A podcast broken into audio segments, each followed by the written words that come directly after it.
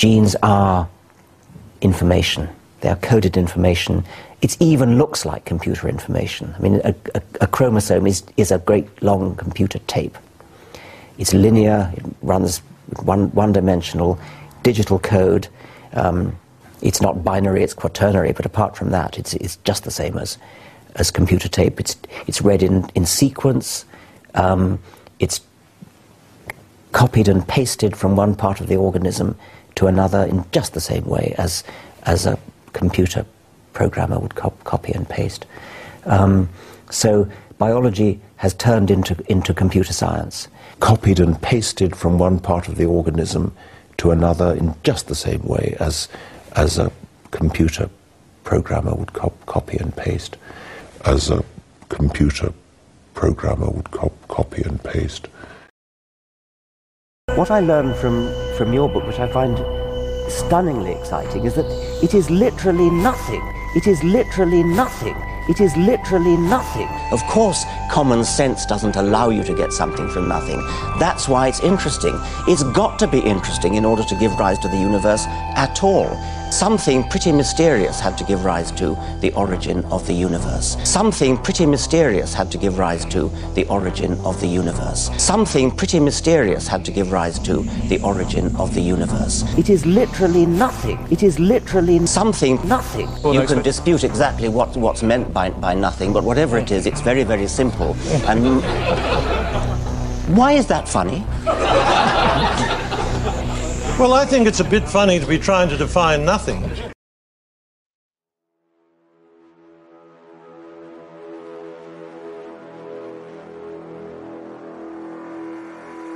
Hey, my name is Brett Keane from God TV Radio, and you are watching and listening to my podcast.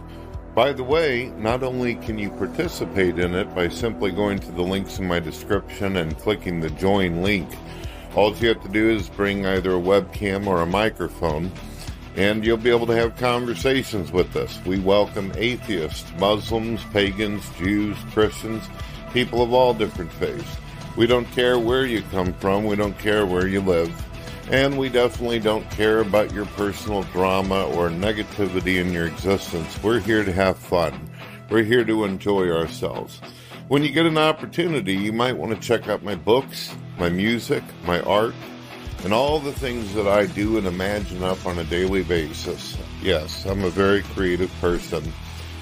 And I love socializing. I love hanging out with people. Unlike 99% of the podcast on YouTube, we don't ask you to pay anything in order to come on the show. That's right. You can come in absolutely free, and what you have to say will be broadcasted to thousands of people across the internet if you smell what the Brett Keane is cooking. That's right.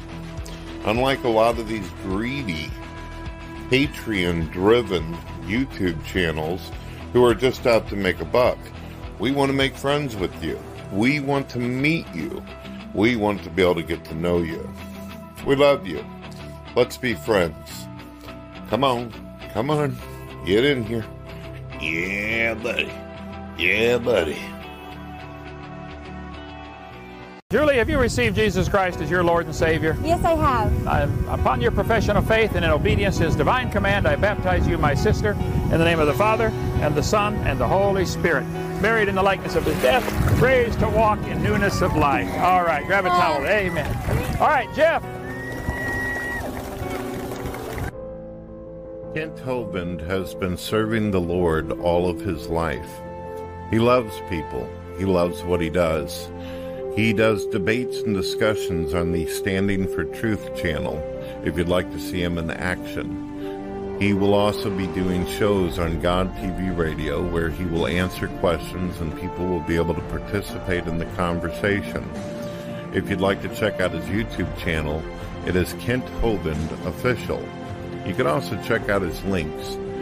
You can see his website, drdino.com, www.drdino.com. His Facebook is Kent Hovind Official. His Twitter, Kent Hovind. You can purchase his books, his DVDs, and his media at his Dr. Dino website. You can also call Kent Hovind and speak to any of the doll workers, or you may actually get in touch with him at 855 Big Dino 244 3466. You can schedule an event or seminars. All links are in all of the descriptions of his videos if you would like to get in contact with him. God bless. All right, let's get you on the main screen. Hey, Ken, how's your day been? Oh, God is good. Some of God's kids drive me nuts, but God is good, brother. If you don't mind, while we're waiting for people to get in and Proverbs to fix, would you be able to tell me what your favorite book is that you have written, as well as your favorite DVD that you participated in? Hmm. Well, that's a tough one. I'm a readaholic. I read lots of stuff. I guess it depends on which topic. Um, I love to read about the supposed contradictions in the Bible. Peter Ruckman, uh, pastor down in Pensacola, uh, he was rude, crude, crass, mean, brilliant. Died a couple years ago. He wrote a great book called The Errors in the King James Bible. I enjoy that one. Uh, oh, In the Minds of Men by Ian Taylor, which is talking about creation evolution. That's a great one. It's uh, 500 and oh, how many pages is this thing? Yeah, almost 500 pages. It's fabulous. On the, they're called In the Minds of Men. That one's a classic. Uh, so I guess it depends on the topic. Uh, the one I wrote about the prison system is the best in the world. Uh, about the why we should not even have a prison system called the kennel. In the Bible, under if you break the law, you get a fine. You steal my sheep, you pay back four sheep. Everybody goes home happy. Uh, I got three more sheep, you know. So in the now you steal my sheep, you go to jail for five years, and I got to feed you for five years while you're in jail, and your family misses dad, and lots of bad things happen by putting people in prison. So when I become king, I'm closing down the whole prison system. In the Bible, you find them, beat them, or kill them. For many things, you get uh, you get stripes, 30 stripes, 40 stripes for for certain crimes. Either way, everybody goes home that day. No reason to lock them up and pay somebody to watch them and babysit them. So I, I really have been studying a lot on that topic. Uh, we are so far off of what God said we should do for punishment of criminals. Uh, for certain crimes that it's ought to be executed, plain and simple. Uh, everybody can move on with their life. Now they lock them up 20 years, cost a fortune, and then the, the victim has to worry about the guy getting out in 20 years. Sad, sad. Anyway, so I love reading, love studying stuff like that. Uh, I don't think I give a solid answer to that question without a more specific, what topic, you know. But anyway, go ahead, brother. Well, that's what we do. We ask the hard stuff in here. so, uh, Kent, uh, I've had uh, atheists who made these assertions, positive assertions, and claims that um, most people who are in prison or the jail system are religious. However, after doing a whole bunch of research, I discovered that preachers go into prisons and jails all the time and they convert people over to Christianity. So it seems to make sense that there's preachers coming in almost every day. According to stats, there's like an atheist who changes over looking for a group or someone to be with so they can be protected or safe in that type of environment. And plus, it's like a social group, right? What's your thoughts on that? Well, there are many prison conversions. I was in there for nine years myself. I saw this happen. Some are, many are genuine. They really get their life turned around. They get saved, and they're they're they're great. Some are, you know, to be part of a social group for protection or for whatever. So I, I can't see the heart. I can I can hear what they say on their lips, and that's about as far as I can go. Then later you can see if there's a changed life. See, if you plant a seed in the dirt, the seed will start to change things in the dirt. It'll start to grow and expand. If a woman claims she's pregnant, she's received the seed, you should see some changes over the next nine months. After nine months, you see a baby. So if someone claims they've received Christ into their heart, you should see some changes, not just in their, um, their, their vocabulary, but in their actions, in their attitude, in their lifestyle. So, yeah, but there's there are prison conversions that are fake, and people get fake conversions outside of prison. It happens all the time. So I let God sort them out.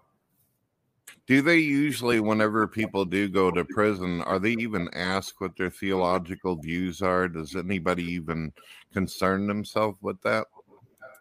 Well, no. Sometimes the chaplain will ask them what kind of, you know, chaplain they would like to come. There are Catholic priests that come in sometimes. There are, uh, uh uh, Baptist preachers that come in. Uh, Muslims have their whatever they call their guy come in.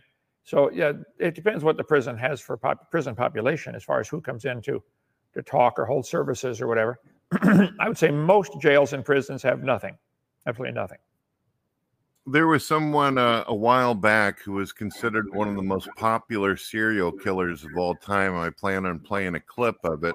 And your ministry uh, basically sent a lot of information and books and, and a lot of things to try to help this person.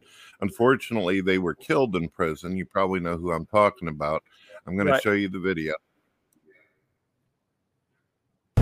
I mean, uh, if you don't, if a person doesn't think that there there is a God to be accountable to, then then what's what's the point of of trying to uh, modify your behavior to keep it within acceptable ranges?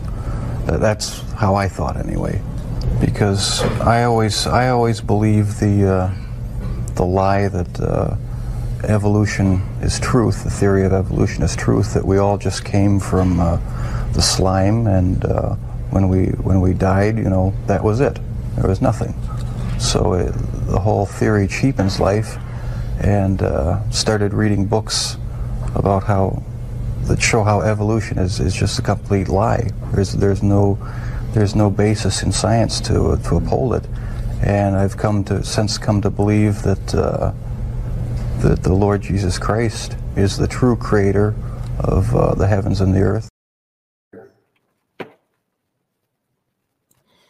So Kent, he actually says in the full interview that he was sent creationist books. He was sent uh, things by ministries and all that. And you were talking about this a while back in a, in an interview. You've helped out a lot of people in prison as well as out. Right. Our, we sent our videos to his prison. I think his dad got him in actually, and uh, usually have to go through a chaplain to do that. And he gave his heart to the Lord and got saved. It doesn't matter what you've done, how bad a sinner you've been, God can save you and forgive you. Uh, Apostle Paul was a murderer before when he was Saul, murdered Christians, gave his heart to the Lord, got saved, and wrote half the New Testament. But yeah, God can save anybody. So today, the subject matter is allowing non believers to try to prove that evolution is true. So if any non believers want to come in here and actually try to prove and have an open discussion on this. The link is out there. It is also pinned in the top. Um, I'm a little concerned, though, Kent, because it appears more and more that atheists are getting incredibly frightened to get into a discussion with you. Why do you think this is? Well, uh, I think because it makes them look stupid. They believe they came from a rock. They really do believe that. And that's just, it's stupid. I've done 315 debates, only have one more scheduled. I'll take all the atheists in the world on anytime. I've done a lot of them, and uh, I, many of them are smarter than me. That's not the question. What they believe is wrong. These family trees they put in our textbooks for the kids. Yes, boys and girls, you're related to a squirrel and a pine tree. That is just so stupid, but that's what they believe. There's no evidence anywhere on the planet, histor- historically, uh, in the fossils, in reality, watching life, no animal ever produces babies other than its kind. Why would we draw a line on paper between a pine tree and a human and a ladybug, connecting them with a common ancestor? That's just as stupid at so many levels. It's certainly not science. They believe it, though. This textbook says all the many forms of life on Earth today are descended from a common ancestor. Whoa, whoa, whoa. You have a common ancestor with a raspberry? Oh, yeah, they believe that. Mm-hmm. Found in a population of primitive unicellular organisms. Oh, came from a single celled creature. Then it says no traces of those events remain. They draw these family trees connecting humans and seaweed and sharks all back to a common ancestor. This is just propaganda. So I've debated enough of them that they're kind of afraid to debate now because they realize, well, he makes us look really stupid. That's because it's really stupid. it's not complicated. But rather than change what they believe, because they like this theory, this theory that says we all have a common ancestor says there really is no God and there's no creator to be accountable to. Therefore, there are no rules. They don't like God's rules, you know, thou shalt not. Oh, they don't want those rules. So that's the real reason why they're afraid to debate me, because they know I'm going to expose what they believe for being dumb and being a religion. and and I'm going to make them really squirm. Like, wow, why do I believe such a thing? Tonight I'll be doing a session on how do barnacles make babies. Every Friday night we're doing a YouTube on Kent Hovind official, uh, making babies. A couple weeks ago we did the octopus. The male octopus takes the third arm on the left side, which has sperm on the end of it, reaches up through her nostril all the way to the back of her head, and deposits the sperm on the uh, ovary back there at the back of her brain. How did that evolve? I mean, step by step, how did that evolve? It's not possible. The barnacles tonight is even worse. It, it, it could not have evolved. It's that simple. It had to be created that way. Oh, they don't like that. So it's a really it's a lifestyle problem that they have. They, they know God, if He comes in, might want to make a few changes in their life. And that's true.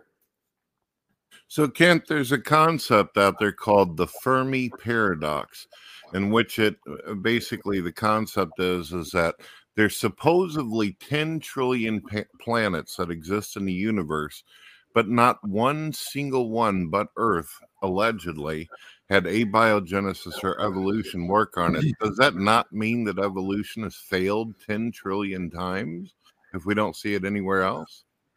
Well, we don't see it here either. I don't think it failed every time. I, the question of 10 trillion planets, that's completely uh, guesswork. We see a lot of stars. We assume some have planets going around them, but there's been no proof of any planets around any star except ours, the sun. And so they can believe that if they wish. Uh, that's uh, um, imagination, SpongeBob style. Okay, imagine, just imagine there are 10 trillion planets. But no, there's no evidence of People say, Do you think there's intelligent life on other planets? I say, Well, no, there's no evidence of intelligent life on any other planet. And there's really not a lot of evidence of intelligent life on this planet. When you look at some of the stuff, dumb stuff they teach and believe, it's crazy. So I, the Fermi paradox, I'll have to do some more research on that one. Uh, but that's just uh, hiding, uh, hiding behind um, ignorance. We don't know. Therefore, it must have happened. I'd, I'd, say. I'd call that. A, I'd call that a, a joke. The only argument I've heard uh, against this concept is they say, well, we aren't uh, so technological that we can reach them. But if the universe is 16 billion or trillion years old, then surely there would have to be some life forms out there that are way more advanced than us that could contact us right back. We're not the most exciting species, obviously, but you'd expect at least some kind of phone call, right? Well, I guess if they wish to believe that, all that Star Trek stuff and you know uh, space travel and uh, it's a real expensive waste of money. Uh, I think to do all that.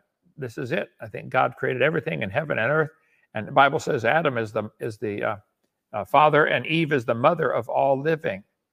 There's no other life forms out there in space. There, this is it right here, planet Earth. So get, get used to it and the and the earth is just seems in every single way possible to be extremely special and unique the scientists even say that we stephen hawking himself said we are a mathematical impossibility that is just I mean, it sounds like it's got God all over it. Proverbs guy just stepped into the room, an Angry Poo Man, I guess is how you pronounce his name. How you guys doing? Would you like to ask any questions or get involved in the discussion? Hey, hey, fellas, how you guys doing? Very good. It's uh, Angry Pool Man. Um, so yeah, I just think it's super cool that Kent Hovind's here. Um, I watched him back in 2007, and uh, his arguments really resonated with me. So I just wanted to say what's up, Kent Hovind. Well, hey, good. Uh, I've been doing great. Yeah, I'm uh, I'm involved with a church, and honestly, don't think I'd be where I am today if it weren't for your seminars. So I'm just happy to be here. Well, thank you. Those video seminars go all over the place. I got it here somewhere, I think. I forgot. Oh, where am I? It fell on the floor. Okay. Oh, yeah, here we go. Yeah. We have produced probably 15 million DVDs and videos in 42 languages to get out there and get people saved. Oh, wrong one. Wrong one. Oh, there it is. Yeah. Are there any questions for Dr. Hovind that you've always wanted to pick his brain about, and now you have your opportunity? Actually, yeah. Um, so are you familiar with the Chicxulub impact crater in the Yucatan? Yes. Uh, so I, I, was. I've not. I've not been there, but I've studied it, and I know uh, pretty good about, about it. But go ahead. Well, of course they. It's you know, hypothesized that that impact crater came from an asteroid that hit the Earth 65 million years ago, and that's what killed the dinosaurs. I was just wondering, um, you know, through all, all your content, I've never seen you address it. So I was just wondering, like, you know, where do you think that comes from, or how does that fit into like everything that you've been saying?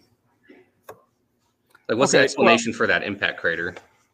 Right. The uh, my globe I can see it here. The Earth has craters, quite a few craters on. it. I'm not sure the exact number they've determined are craters, but the if you watch my video number two, where I talk about the original creation, if you read the Genesis story in Genesis chapter one and two, it says when God created the earth, there was water above the firmament.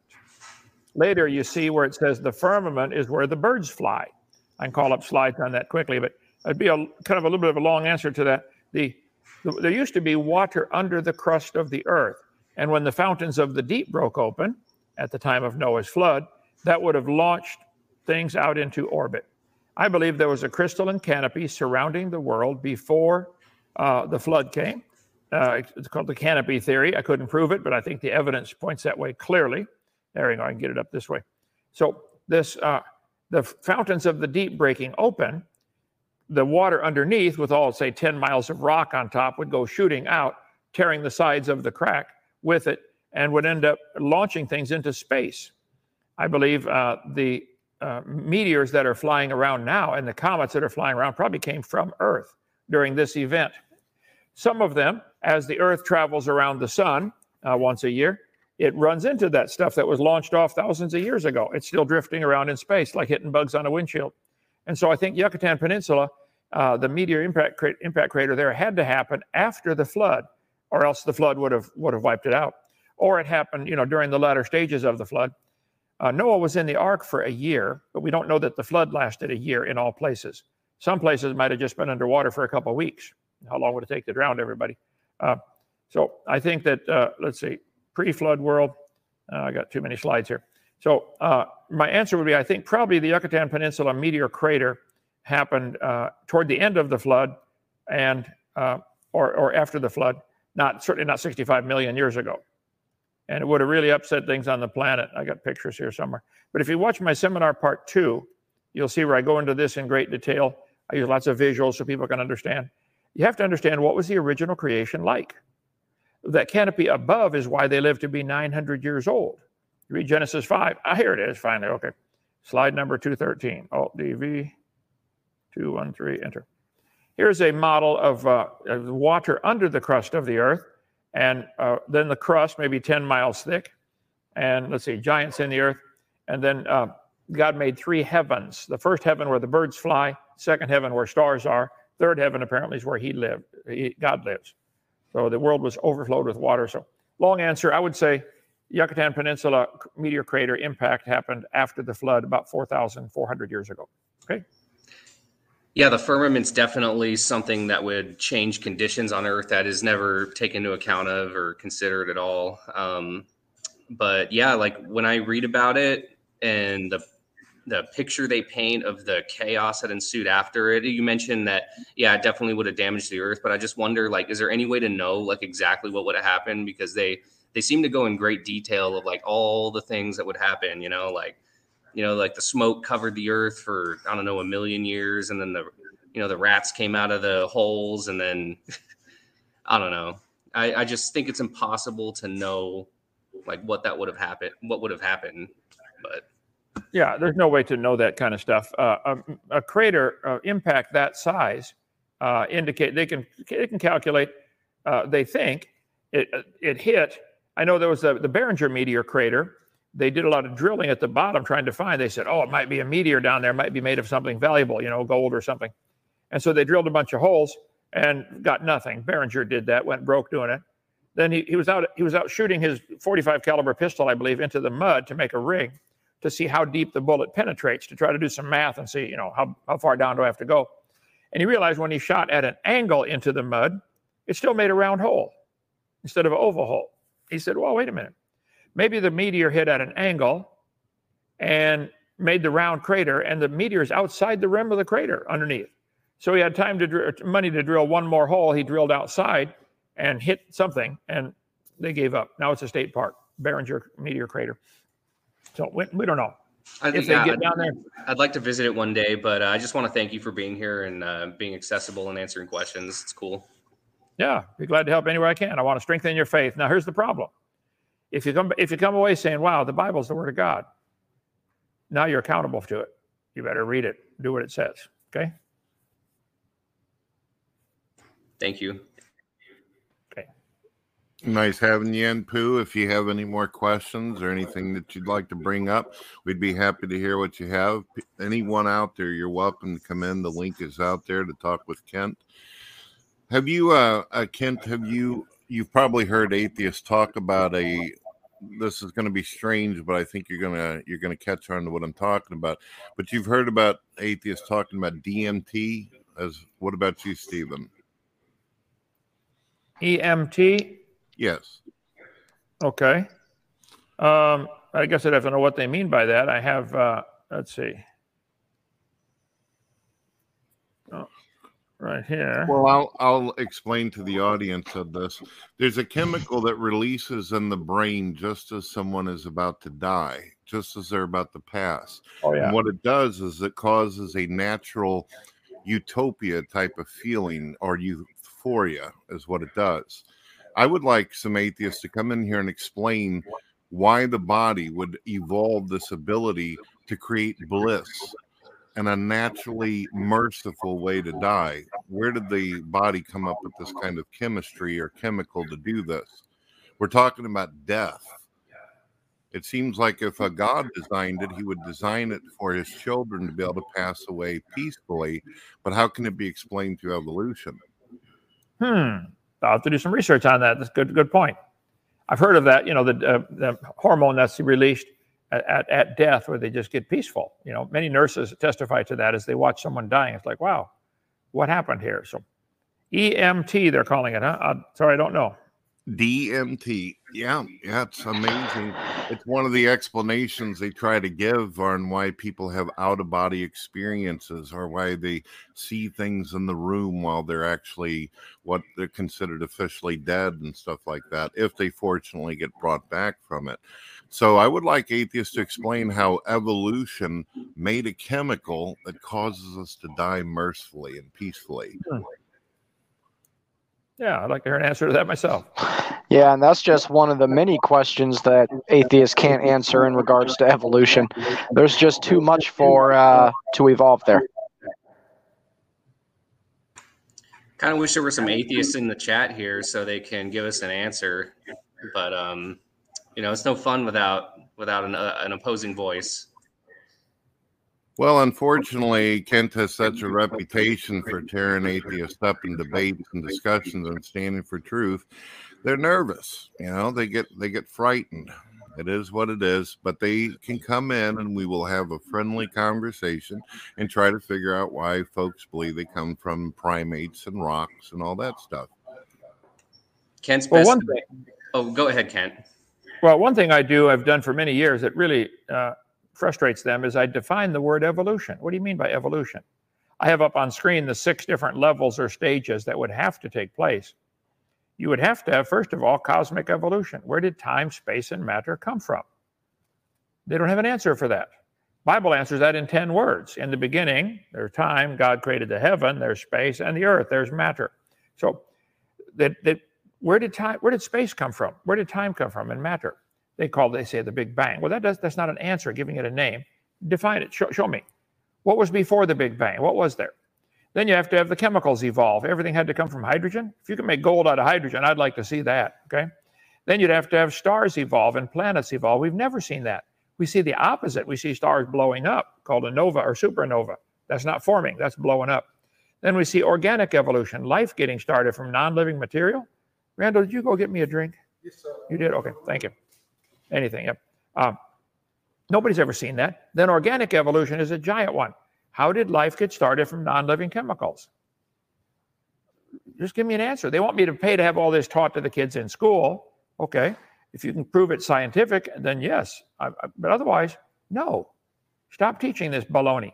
Then macroevolution is where an animal changes to a different kind of animal. Nobody's ever seen the dog produce a non dog. Never. It's all imagination. It's, re- it's religion, is what it is, and not science. So if any atheists got any better ideas, I'd like to hear it. So far in my 300 and some debates, they've all said, we don't know. Yeah, I agree. And until you do, don't call it science. It's a religious belief. I've noticed that a lot of atheists, especially popular ones like Matt Dillahunty, Aron Ra, and Sci-Fi Dan, I believe is his name, they're completely trying to redefine the Big Bang and what actually happened and all those changes that happened process. I'm going to play a clip to show an example of this. Here we go. About 13.7 billion years ago, this tiny singularity violently exploded.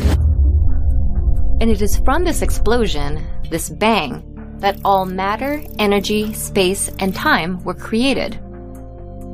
No explosion, no bang, just expansion. This tiny singularity violently, violently exploded. exploded. No explosion, no, explosion, no, bang, no bang, just, just expansion. expansion. Before the Big Bang, there was nothing, literally nothing. And then something happened, triggering the most colossal explosion in history. We don't necessarily think it was nothing before that. You are telling us that matter arose spontaneously out of nothing. Literally nothing. Nothing. Literally nothing. Nothing. Yeah. Literally nothing. Nothing. Amazing. Th- yeah, these people are these people are able to walk God. around and they walk around and drive cars. That's what concerns me.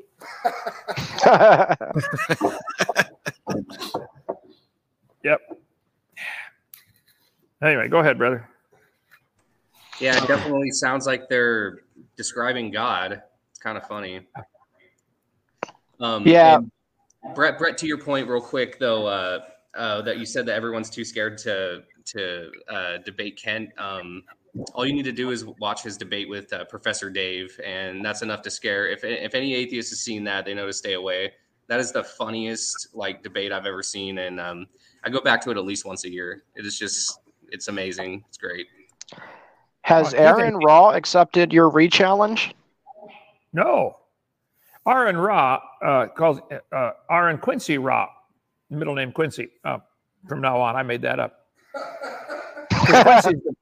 Quincy, is the, fruit that's really hard, and you got to beat on it for a long time to get it to soften up. You got a hard head, but he, he he only likes to debate where he can interrupt all the time. And Standing for Truth channel, and maybe Brett, you could do the host him on your channel. I want a place. I'll debate him anywhere where we get equal time, no interrupting, and we do one topic at a time. He throws out ten topics, and then you can't answer them all in the time allotted. And so he's, ah, see, I won. So one topic at a time, equal time, no interrupting, and no profanity. Real simple.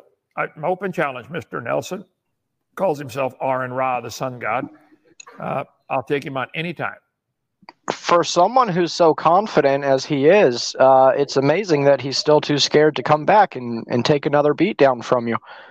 Come on, bring it on. I'm ready. Do you have any ideas about how long we were possibly in the garden before we were tossed out? The only clues we would have, the Bible says Adam was 130 when Seth was born. If you look at my timeline chart on drdino.com, uh, Adam was 130 when Seth was born. That's from Genesis chapter 5. And then we know before that, Cain and Abel were born, but we don't have any dates we know that Cain and Abel were old enough to get in a fight, and Cain killed Abel. Let's assume they're in their 20s. So Adam and Eve, and, Adam and Eve were kicked out of the garden before they had any children. Probably not before they tried, but before they had any children. And so probably they, they might have been in the garden 100 years before, before they sinned. We know Lucifer was created. It says so in Isaiah 14 and Ezekiel 28. So Lucifer was a created being. He's not eternal. God created the angels probably on day one or day two. The Bible isn't clear from what I can see. But uh, they rejoiced when the foundations of the earth were laid. That was on day three. So Lucifer was created probably on day one or two. He fell from heaven sometime.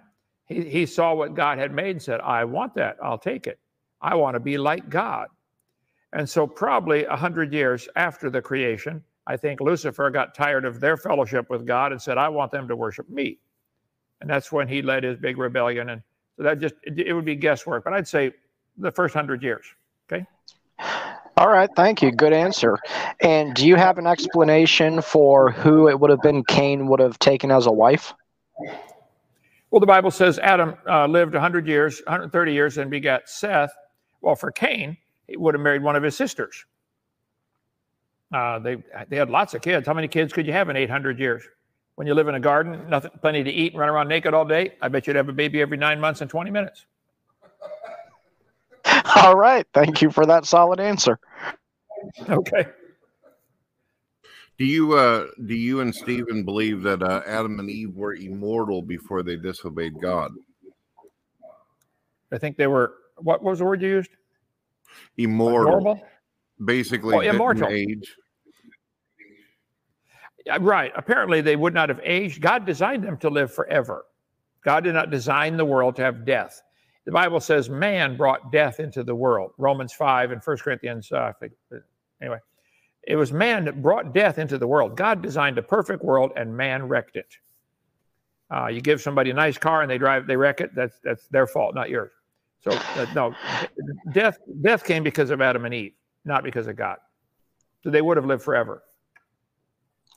Yeah, and I agree with that also. I think uh, that they did have regular bodies like we have today, but I would definitely believe that uh, um, the plan was for them to live forever. I don't think they aged either. Well, I guess I'll throw out something else about Adam and Eve.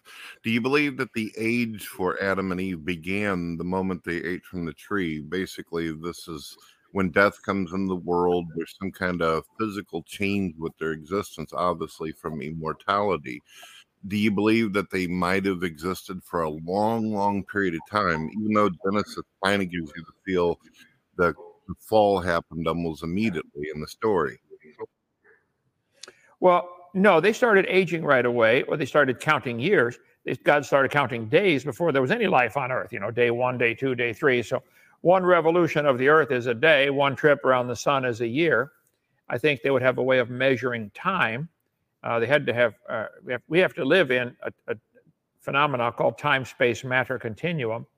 Each of those is a trinity. You know, space has three dimensions: length, width, height. Time has three dimensions: past, present, future matter has three dimensions solid liquid gas so I, I, don't think it'd be a problem for them to just continue counting years how many trips have we made around the sun now honey oh 8252 you know they, but they would not it doesn't mean it's affecting their body well i got an interesting question for you and stephen as well arnett if adam and eve is immortal wouldn't I, I know a lot of christian communities they see it as um, the tree brought death into the world and there was a curse put on Adam and Eve. But wasn't there kind of a blessing as well, if you think about it? Because if they're immortal, they would not have been able to have children had they not been able to age. Does that make sense? That for Stephen? Oh, whoever wants to answer. Oh, no, I think having children would have happened. Uh, the question would be, what if they had children, then the parents sinned and the children didn't? We, will never know. But uh, uh, you know, having children is a normal part of life. It's wonderful. I mean, all, all the animals and plants seem to enjoy it. I'd like to fast forward just a little bit to Noah.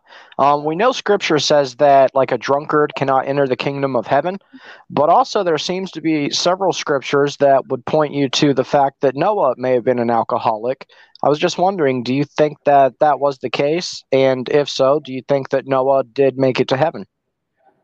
Well, I don't think he was an alcoholic. I think he was, uh, I think before the flood came, let me get a slide up here uh, 353. Uh, from the creation up until the flood, about 1656 years, according to the Bible, um, I don't think fermentation was possible. The canopy above that protected them would have uh, uh, not allowed fermentation. So you could drink grape juice and come back a year later and drink some more, and it's fine. So that would just be my theory that there's no, I don't think Noah, I think Noah awoke from his wine. I think it was an accident when he got drunk. He did not uh, certainly intend to. Uh, just, just my thought. So you think it was more of a one-off? Because I know it also does touch on, and I believe it says that he even had a vineyard, you know, which would imply to me he was at least, you know, a social drinker. Well, he probably had a vineyard before the flood too. He liked grape juice and grapes. I like grapes and grape juice. So, uh, That doesn't mean he's making alcohol out of it. A lot of people have vineyards that don't make any alcohol out of it.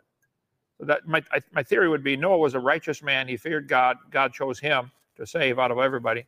God saw Noah was a righteous man. So I don't think it was intentional. I think it was a whole new thing. Wow, drunk. What is this? And he, it, he thought, maybe thought the grape juice tasted funny and kept drinking it. Probably shouldn't have, but how would he know? All right. Yeah. Hey, I'll take that answer. Any more questions from you, gentlemen? I have a point to throw out in relation to the age of the earth. Um, I don't know if you've ever um, addressed this, Kent, but I had this thought that, you know, there's so much debate over the age of the earth. I feel like that's such a huge dividing point and something that keeps people from accepting the view of creation because they're so convinced of the age of the earth. Um, right. But maybe God created the world with the appearance of billions of years behind it. Maybe he just made it that way you know um, in the same way that he made adam you know he didn't make him a baby he made him a man you know you would think uh-huh. adam was you know several decades old at least. So uh, just interested in your input on that. Well yeah it, he had to make full grown man full grown woman. You know he didn't make two babies who would take care of him in the garden? All the plants were full grown fruit hanging on the tree had to be because adam has to eat that day. So yeah but the age of the earth if you look at the dates in the bible it clearly adds up to about 6000 for the total age of the earth not billions of years, that's for sure. That's from adding up the numbers that were given to us in Genesis 5 and Genesis 11. If you look at the scientific evidence, I've got a whole seminar called The Age of the Earth, my seminar part one, different scientific ways to prove this Earth is not billions of years old. It cannot be. If I told you this pencil was 18,000 years old, I think you could very easily prove I'm wrong. Okay. It has an eraser, which is still flexible. I think over time that would probably get hard we could do a science test and say how long would it take for this, sub- this substance to, um, to, to harden up? Maybe something less than 50 years. Uh, it's made by a company that's probably labeled on here, and you could probably say, oh, that company wasn't around. There would be ways to scientifically prove my 18,000 year claim is wrong, just over a pencil. So they're claiming the Earth is billions of years old. I say, guys, you got some real problems here. I'll just show you one or two of them. I'd pick one randomly. The Earth is spinning. Oh, I don't have my hyperlinks working here. I think we'd all agree the Earth is turning around. Not too many folks disagree with that, the flat earthers maybe. Um, but the Earth is spinning and the Earth is slowing down in its spin.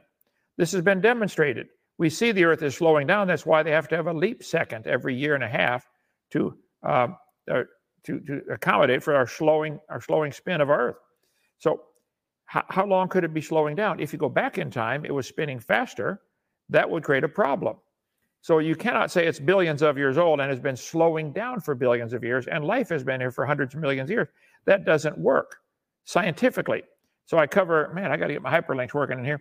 Uh, I cover the scientific evidence of the Earth not being billions of years old. See, if you take away time from the atheist, their whole theory collapses in a heap. They count on billions of years. You say, how did that happen? Oh, you sprinkle more time on it, it'll happen. That's just, it's, it's insane. The sun is burning up. I'll step outside and look at it. The sun is burning. It's losing 5 million tons every second. That's how much gas it burns up. It's losing five feet an hour in diameter. Okay, we'll run the clock backwards. You add weight to the sun, you add size to the sun. It's not going to be possible to have life on Earth here. We're you know too close. So there's all kinds of scientific indicators that it just simply cannot be billions of years old.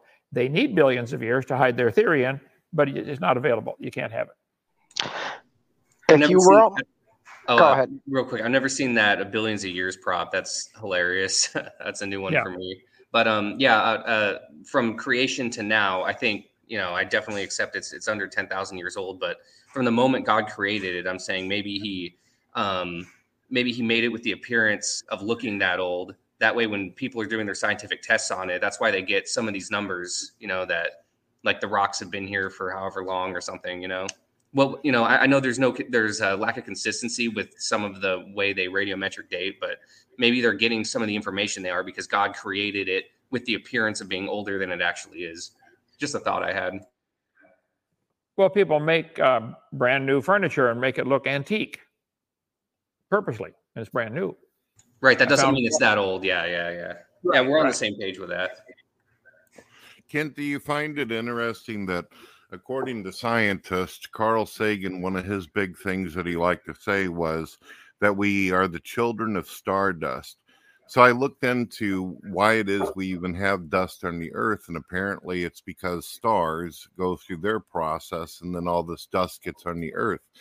So, in a way, when we're looking at Genesis, we are kind of children of stardust. God used the dust in order to create us. Do you or do you have something different on that view?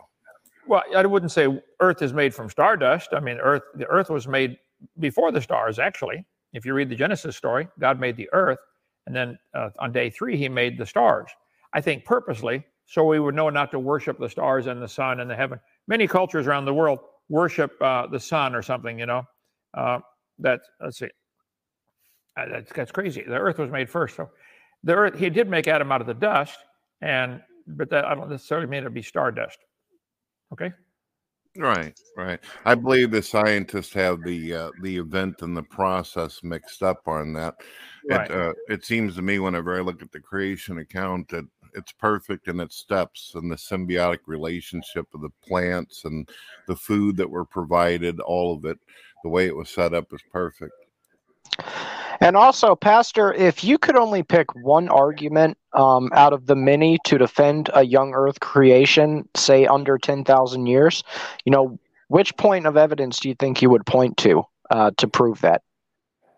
I got one up on screen here. I think NASA has agreed that uh, the, the moon is moving away from the Earth. We have a moon going around us, and it's getting further away. It's leaving about, let's see, four centimeters a year the moon is drifting. The circle that the moon, actually oval, is enlarging. Okay. Will the moon ever leave Earth's orbit? Yep. Physics.org. Why is the moon leaving us? The moon's orbit, 3.8 centimeters per year, is increasing. So everybody that t- teaches physics, and I taught physical science 15 years, uh, there's a law called the inverse square law. If you would bring two objects that have an attraction for each other, like magnets or gravity, in the case of Earth and Moon, it's gravity, if you bring it into one half the distance, you take that fraction one half, flip it over, and square it. So it's four times the pull. If you bring it into one third the distance, it's nine times the pull. So if the moon were closer because of the inverse square law, if you brought the moon in a thousand years ago, 125 feet closer, no big deal. Million years ago, 28 miles closer. They want 10 million, now it's getting closer. 100 million, almost 3,000 miles closer it starts to become a very serious problem.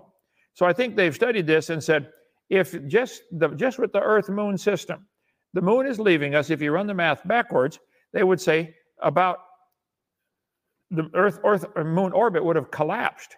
You can't get two magnets too close before they snap together uh, because of this inverse square law. Let's see. The evolution of the lunar semi-major axis represents the presents the well-known timescale problem the lunar orbit collapses a little over 1 billion years ago. So, why are we selling the kids the Earth is 4.6 billion years old? Just the moon says, no, you cannot have 4.6 billion years. But they wish to believe that. The evolution of the lunar semi major axis presents a well known time scale problem. It collapses a billion years ago. Okay, I'll give them a billion years. Their whole theory is dumb at all levels but when they run all the math on this, they say, guys, the Earth cannot be more than 1 billion years old just based on the moon. So that's a simple one. That's an excellent point, Kent. Excellent point.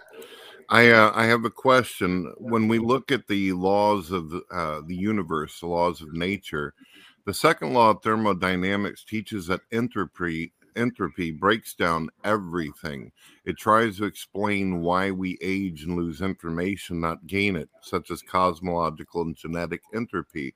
Doesn't that completely uh, go against the very face of evolution? We're losing information, we're not gaining it. And this is science right here. Yeah, everything is falling apart. Nothing's getting better with time. I'll be 70 after tomorrow, and uh, I can see different things are not working right like they used to. You know, I've got aches and pains here and there. So uh, the the world is aging. Everything is aging, falling apart. The earth is slowing down in its spin. Yeah, entropy is exactly the opposite of evolution. But evolution say, oh no, things are getting better. Show me where this is happening. It isn't. It just isn't true. It's not science, that's for sure. The only argument I've even heard against it, well, we live That's for people who are things that live in a closed in environment. What does that even mean? We see things fall apart every single day. We see our bodies. They claim that the universe is expanding, so we're being pulled apart. There's no extra information being added. So, how does that work for evolution? I would love for some non believers to come in here and explain that to us. Yep. Small changes. Uh, if there's a thousand changes, one of them they say will be positive. You might have 999 negative, but one's positive, and those are going to accumulate. This is pure, it's dreaming. It's a nightmare, actually, not a dream. Now, Dr. Hovind, um, as a fellow creationist myself, I believe in creation. Um, I've heard two school of thoughts. One is that the Earth is just under 7,000 years old, and I, it feels like the other main school of thought is that it's just about 10,000 years old. Do you lean one way or the other, and do you even think that that little small difference matters?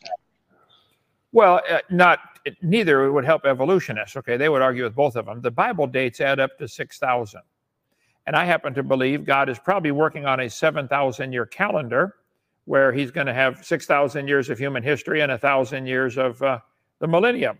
I think the six days of creation are, are symbolic or representative of a bigger picture. Uh, let's see, I had it up here a second ago uh, with uh, God working on a 7,000 year calendar like he worked on a seven day week. But so I, I would stick pretty strongly. The d- Bible dates, there's no reason to reject them. The Bible dates add up to uh, 6,000 coming up in uh, 2028 is the best estimate. We think Jesus was probably crucified in the year 28. We know our calendar is off. The calendar we're using now is screwed up. So um, there, the, I, I said when I wrote my book on when's the Lord coming back, end times, you know, I said, I don't know, and I'm not setting a date. But if I had to set a date, there it is, 192. 192, enter. Um, I would so say 20. You do, you do believe we're about 6,900 plus years old? Right now, about 5,995. You know, it's, it's something, it's close to 6,000. All right. Thank you very much. Uh, does our guest have any questions?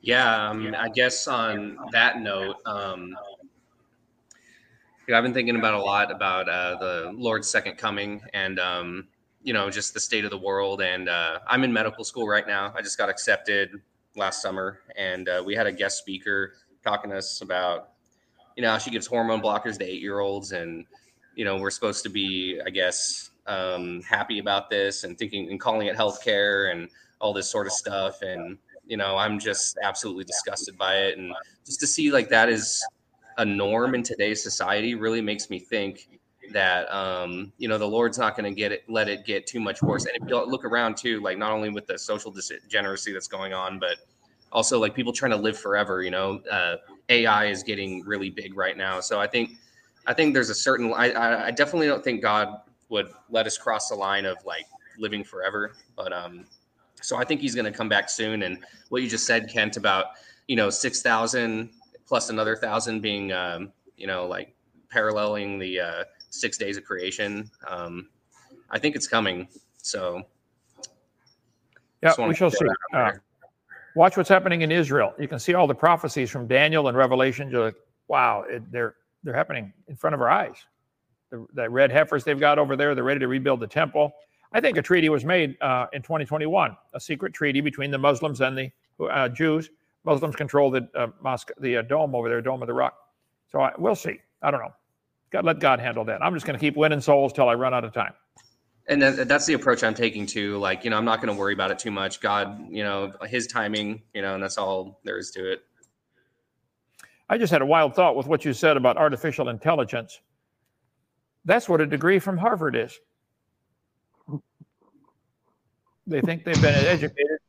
All these degrees they're getting they have artificial intelligence. I'm going to have to use that for a slide. I'm glad. I, I, feel honored to have uh, been the spark for a new Kent Hovind joke. okay.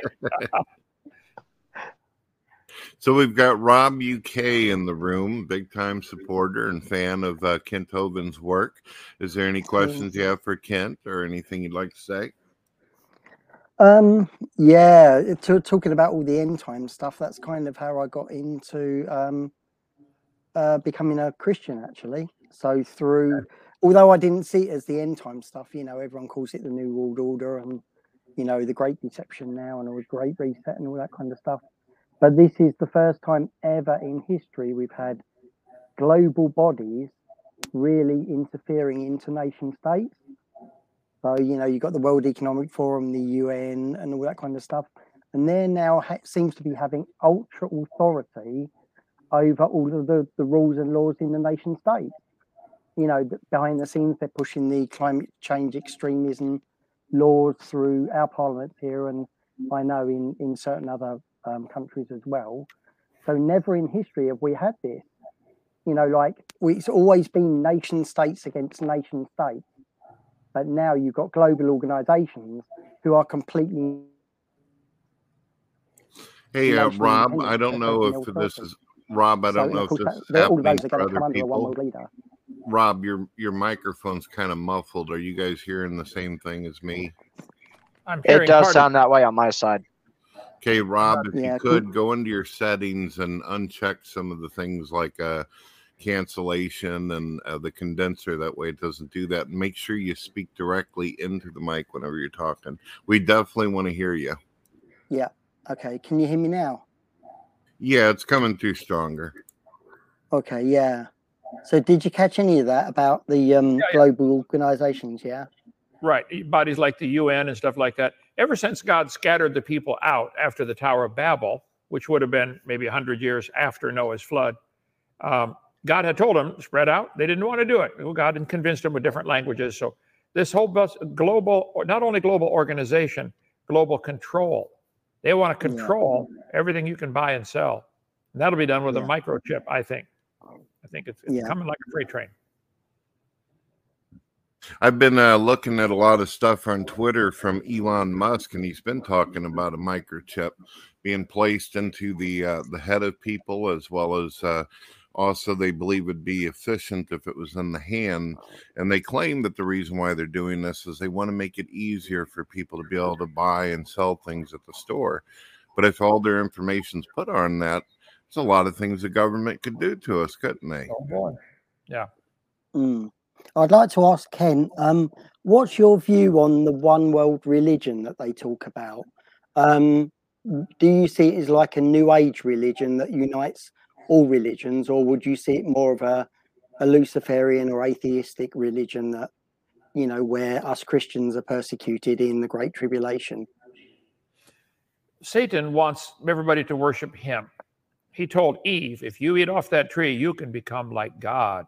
Actually, he's the one who wants to be like God. It says so in uh, Isaiah 14 or Ezekiel 28 Thou hast said in thine heart, I will be like the Most High. And so he wants to be God. God knows everything. He wants to know everything. And this idea of computer control of where you become part of the big computer is racing at us like a freight train. Uh, I, I, don't mm-hmm. know what all technology they've got, but it is a little scary when you can walk into a store and light flashes and it t- tells you what the item is, how much it weighs, how much it costs, puts it on your, you know, deducts it from your credit card. Uh, it's mm. where we're, we're, just like Revelation said, you won't be able to buy or sell without a mark. And it's interesting. The King James Bible says the mark goes in, I N, in the right hand or in the forehead. A lot of new Bible versions say it goes on the hand or on the forehead. Oh no, it goes in. It'll be under the skin. Probably right in this muscle between your thumb and finger here is the best place they say because there's the least amount of movement there for a chip to move around. I don't know. Randall, how, how small can they make those chips that could do that? Pinhead. Yeah. Maybe all this stuff with COVID where they put a long Q tip up your nose is practice to get ready to put a chip up there or something. I don't know. We'll see. Yeah. One of the one of the reasons I've heard uh, Rob as well as Kent why they want to put something in the forehead, and this is Elon Musk. I'm not even uh, given Bible passages. I'm telling you, this is Elon Musk himself. Saying the reason why they do that is because someone's hand might be removed or someone might be disabled, and also for machines where you stick your eyes in it. You're, you're basically your eyes scanned in order to be able to access different places. So this is a control move for sure.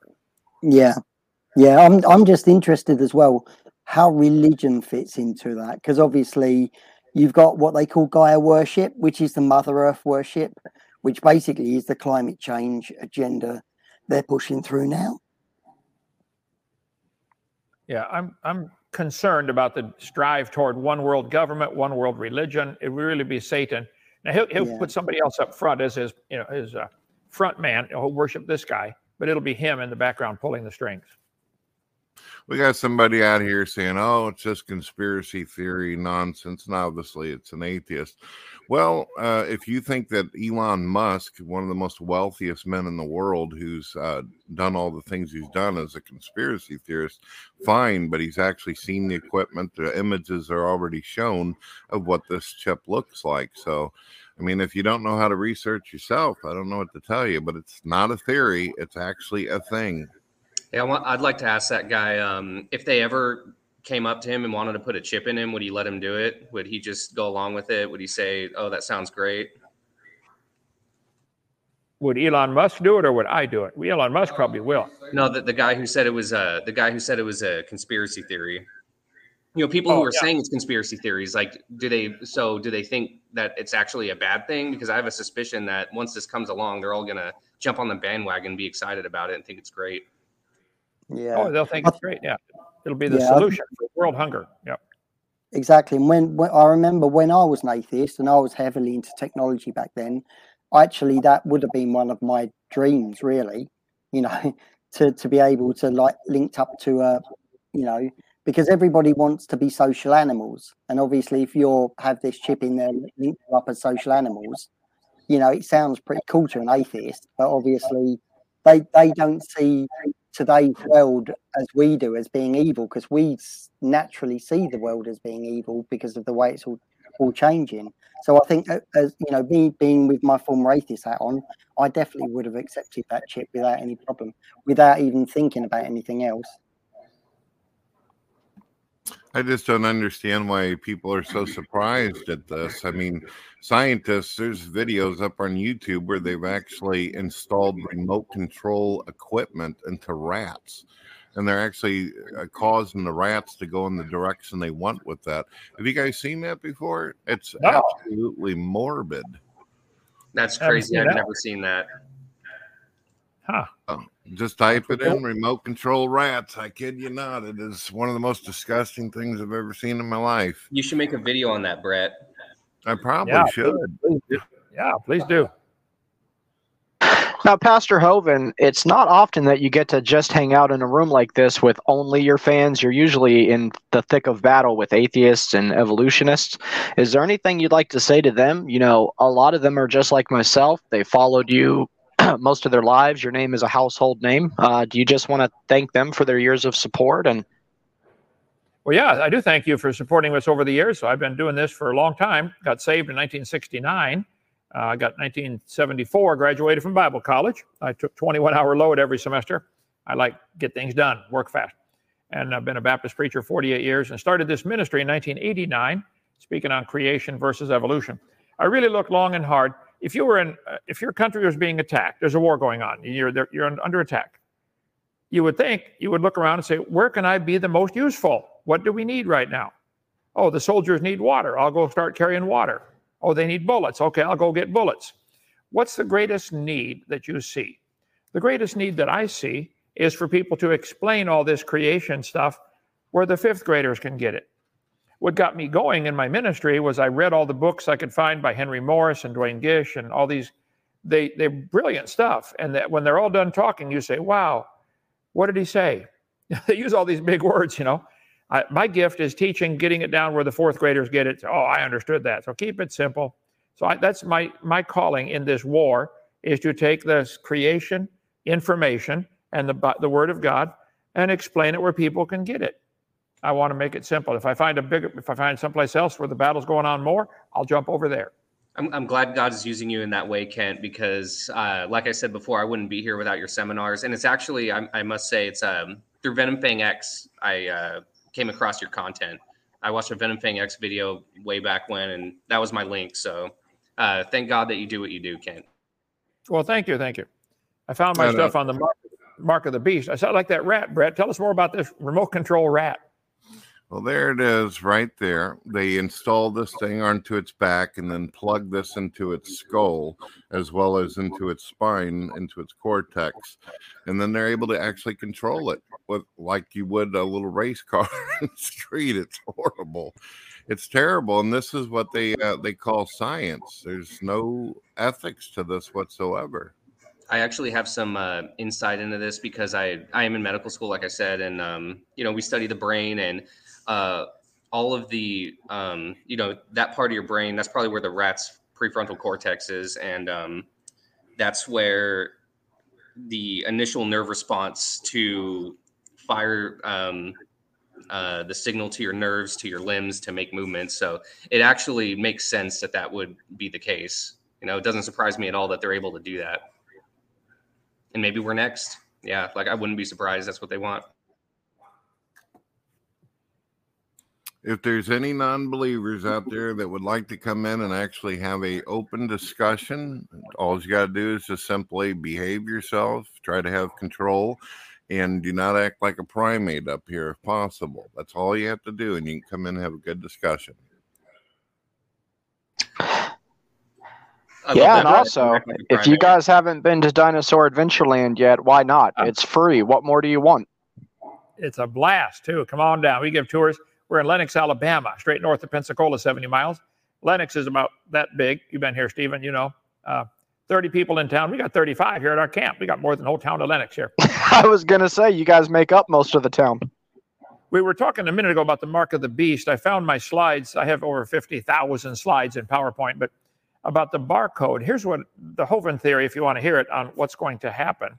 Uh, it's so interesting. Back in Revelation, he said, the, the mark of the beast is going to be 666. Well, in 1973, they invented the U- UPC, Universal Product Code, and they have a bunch of lines on there, bars and spaces, okay? The code, a black line is a one, a white line is a zero. So it's a, you know, if there's a fat black line, it's two ones together. If there's big, you know, it could be five of them, eight of them together. Well, you notice the first four lines in this drawing on the far left are not marked underneath what they are. The zero out front goes with the second pair of lines. The first two are two skinny lines. In the middle, there's two skinny lines that go longer than the rest, and they're not marked. At the end is two skinny lines that are not marked. Well, if you look at the number six, right above the number six, two skinny lines is the code for six. Every barcode since they started doing it back in 1973 uh, has 666 right in the barcode. Here's the code that they use zeros and ones to make these things. The six is in every barcode 666. So this will be something the Bible says the mark goes in the hand or in the forehead. They started back in 95 injecting chips. Randall, you can get chips put in your cat or dog to track them and find them, right? Yep. What's those ca- tracking? What those tracking chips cost? About 30 bucks. I don't want to put one of my dog I want my dog to disappear. My wife's got a pug that's useless, but. Uh,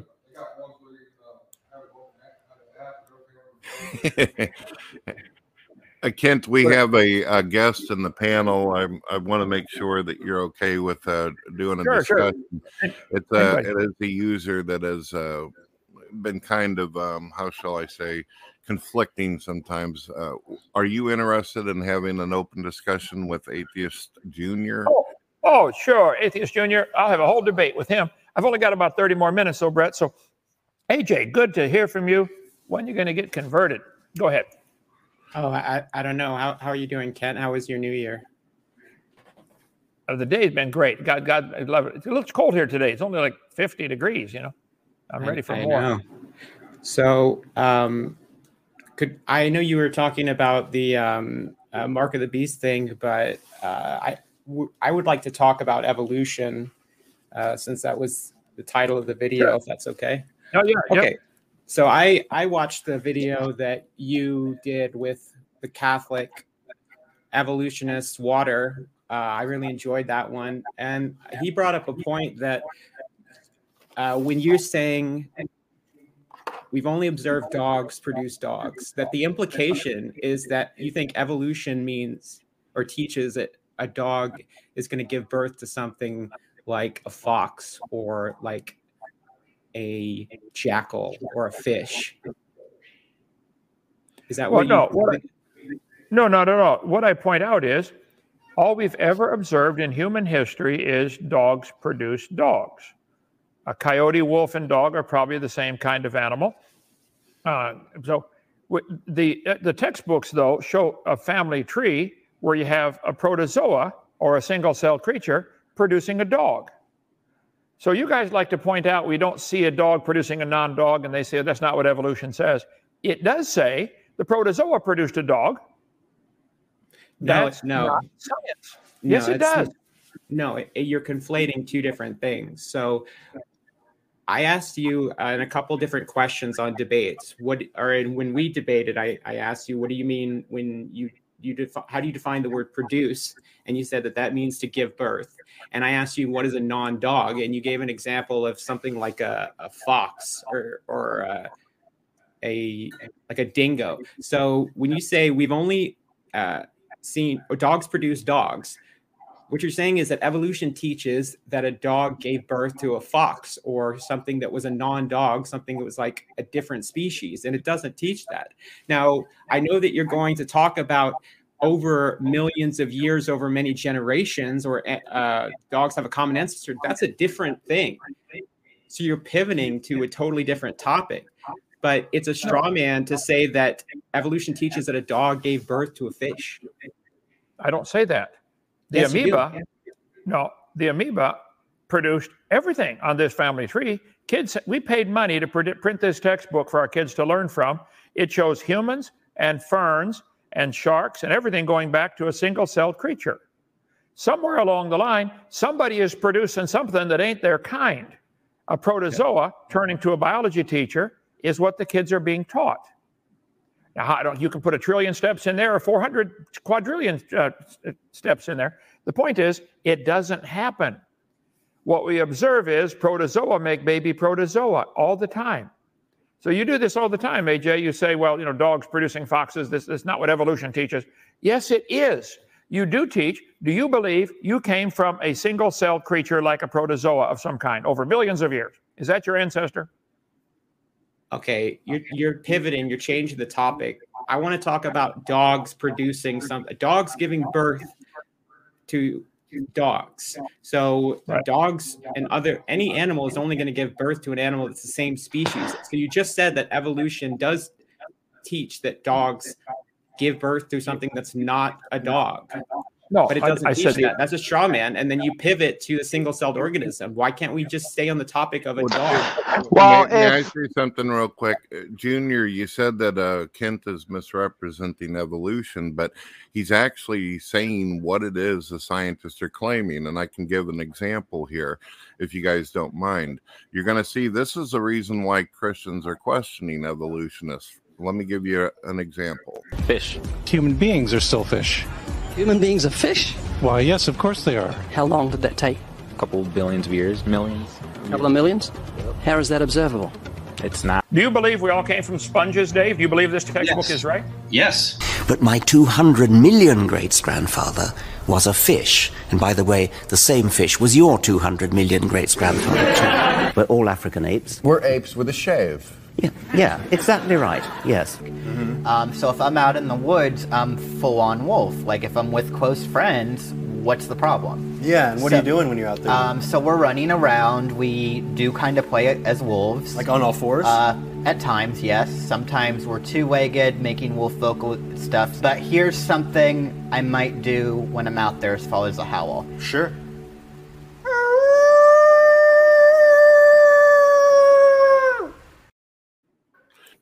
that always gets me. As you can see, these are the scientists who are claiming this. These are the PZ Myers. AJ, uh, uh, Brett, let me finish AJ's question because he does this to me all the time. I do not say dogs produce non dogs. I do say, read my lips, dogs came from a non dog, didn't they? You're pivoting. You're changing the No, topic. you, go. You, won't- just answer the question. Your charts show an amoeba turning to a dog. Once you get once you get dogs, the Bible says they bring forth after their kind. Dogs will always produce dogs. There's a, tr- a family tree of dogs. There's another family tree of strawberries. They're not connected in, any deeper than that. That's what you don't you don't either don't understand or deliberately try to muddy the water. You believe you came from an ancestor like a fish, like Stephen or Dawkins, whatever the guy's name says. But going forward, you'll always produce humans. And you'll argue that that's not evolution. This book is part of an evolution textbook, and they teach dogs came from a protozoa. Going forward, they will always make dogs. Going backwards, they always came from dogs. But you want to go backwards and have them come from a protozoa or a single-celled creature, don't you, AJ? So you just said you just said going forward they always produce dogs. Maybe you don't mean to, to say it, but by implication, what you're saying is that evolution teaches that go- dogs give birth to non-dogs. That's what you're No. implying. Yes, You're it muddying is. the Wait a minute. Yes, no, is. it, it's the theory of evolution itself that tries to say things are going to evolve into something from an ancestor that it's totally different from. That's not the creation narrative. That's, the evolutionary narrative, and we need to stay on point with that. You're not going to swift us with your guys' baggage. No, thank you.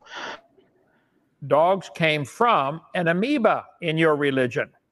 I don't believe that. I think there's a family tree of dogs, and God said 24 times in the first seven chapters they would bring forth after their kind. There's certainly a family tree of dogs. Wolves, coyotes, dogs probably had a common ancestor, and it looked like a dog.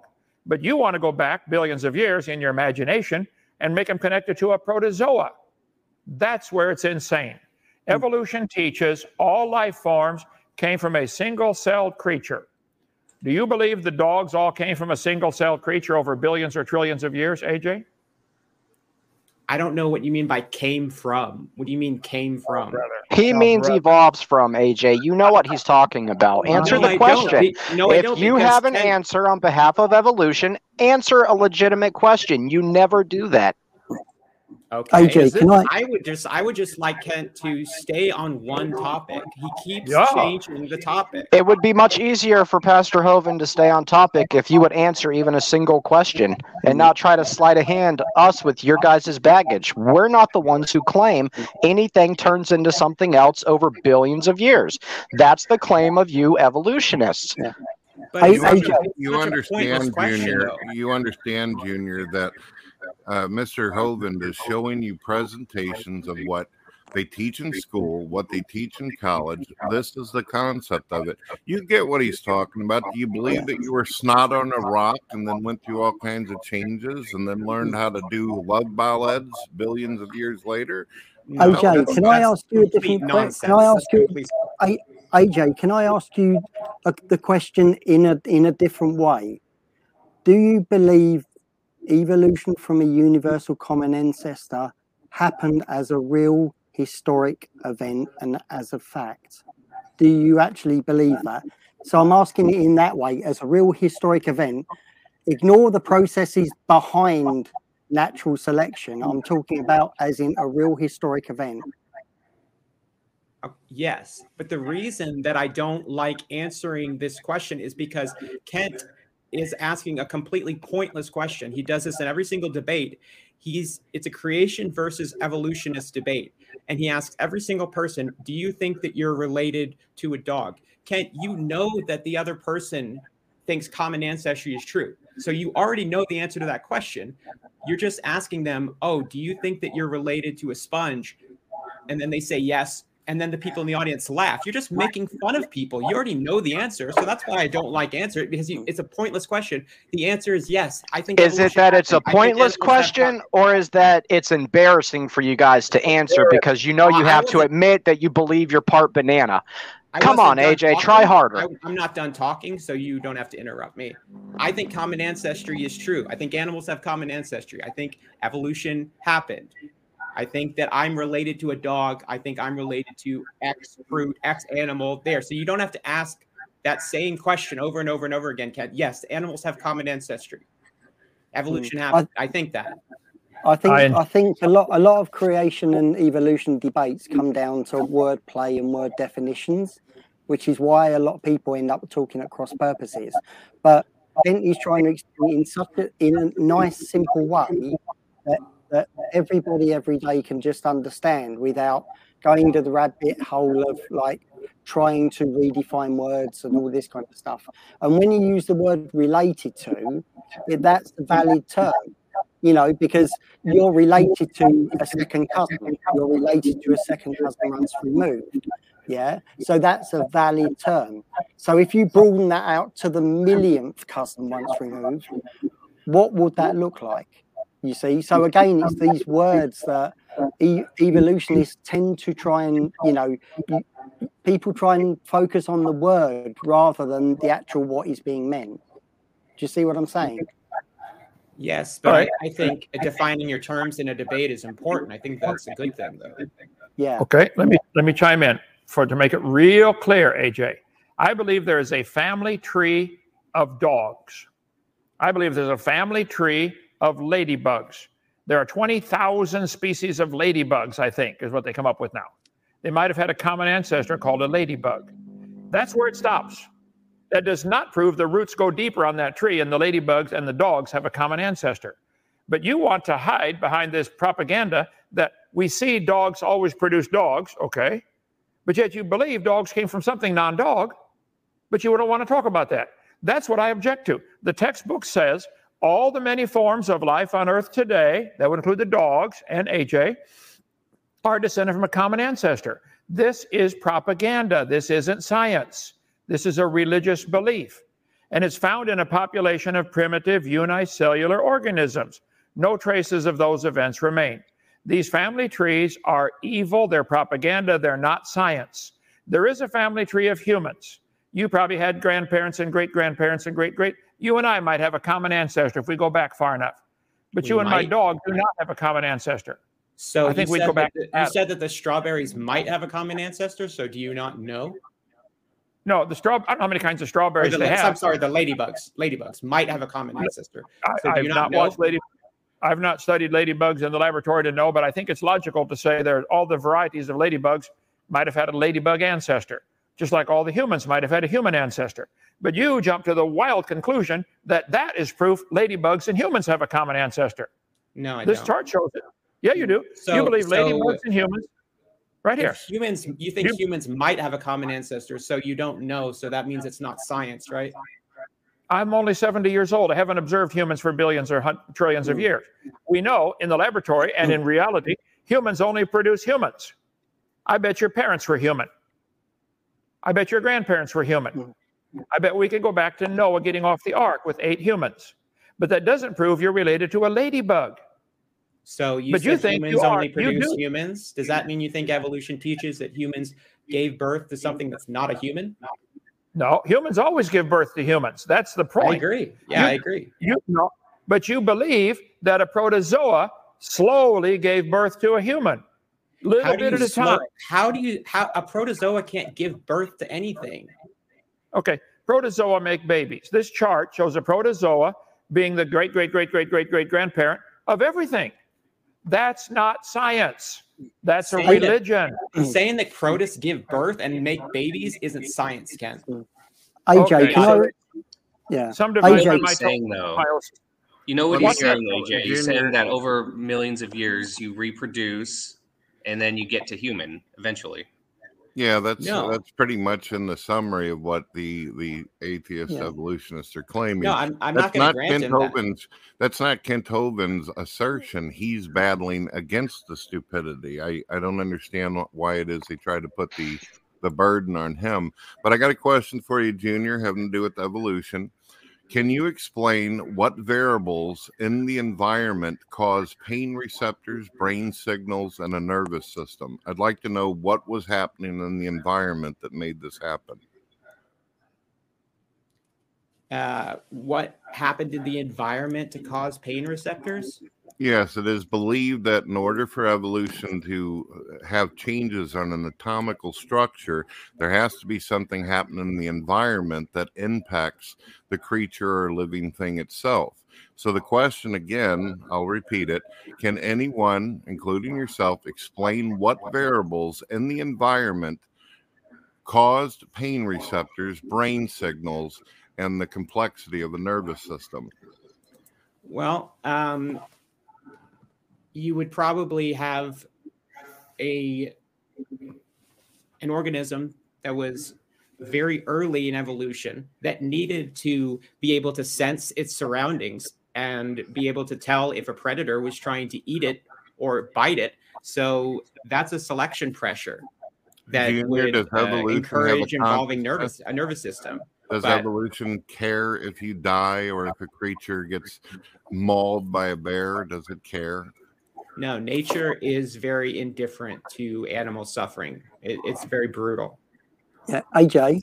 Yeah, I'd like to um, uh, kind of read a, a little bit of a science paper to you. You know what you were saying earlier, whereby you actually believe it's a fact. Yeah. So that that you believe it's a fact that evolution from universal common ancestor actually occurred in history, and that science proves your claim. Yeah. I don't believe it. I just I just agree. Or accept. with Okay, if you want uh, to use I the accept- word accept. I Okay. accept the scientific consensus. I agree with the evidence. Okay, right. I'll read you from a scientific paper called A Formal Test of the Theory of Universal Common Ancestry. The abstract states the classic evidence for universal common ancestry, although massive, is largely restricted to local common ancestry, for example, of specific phyla, rather than the entirety of life, and has yet to fully integrate the recent advances from modern phylogenetics and probability theory. Although universal common ancestry is widely assumed, so I'll repeat that, although universal common ancestry is widely assumed, it has rarely been subjected to formal quantitative testing, and this has led to critical commentary emphasizing the intrinsic technical difficulties in empirically evaluating a theory of such broad scope. That's that's a scientific position. Okay, Now, so would it's it be widely possible for you assumed. To, to put the link to that in the private chat, could you do that? Yeah. Jun- Just so I can Junior, look at it. while he's getting the information for you, though, you didn't exactly uh, answer the question. You said, well, we had to have this in order for us to be able to have the advantage or benefit of being able to run whenever a creature's coming after us or trying to eat us. But this doesn't explain why we even have pain receptors to begin with or why the complex nervous system came into existence. You're kind of giving us the horse, but not the carriage here, sir. Well, you're it's a it's an extremely complex topic, and I don't know the exact answer to that. But if I had to give like a a, a general answer, I would say that an a, a, early ancestor of humans, so not a human, so this is a long time ago in evolution, would need to be able to sense its surroundings, and so that would be a selection pressure for developing nerves and a nervous system.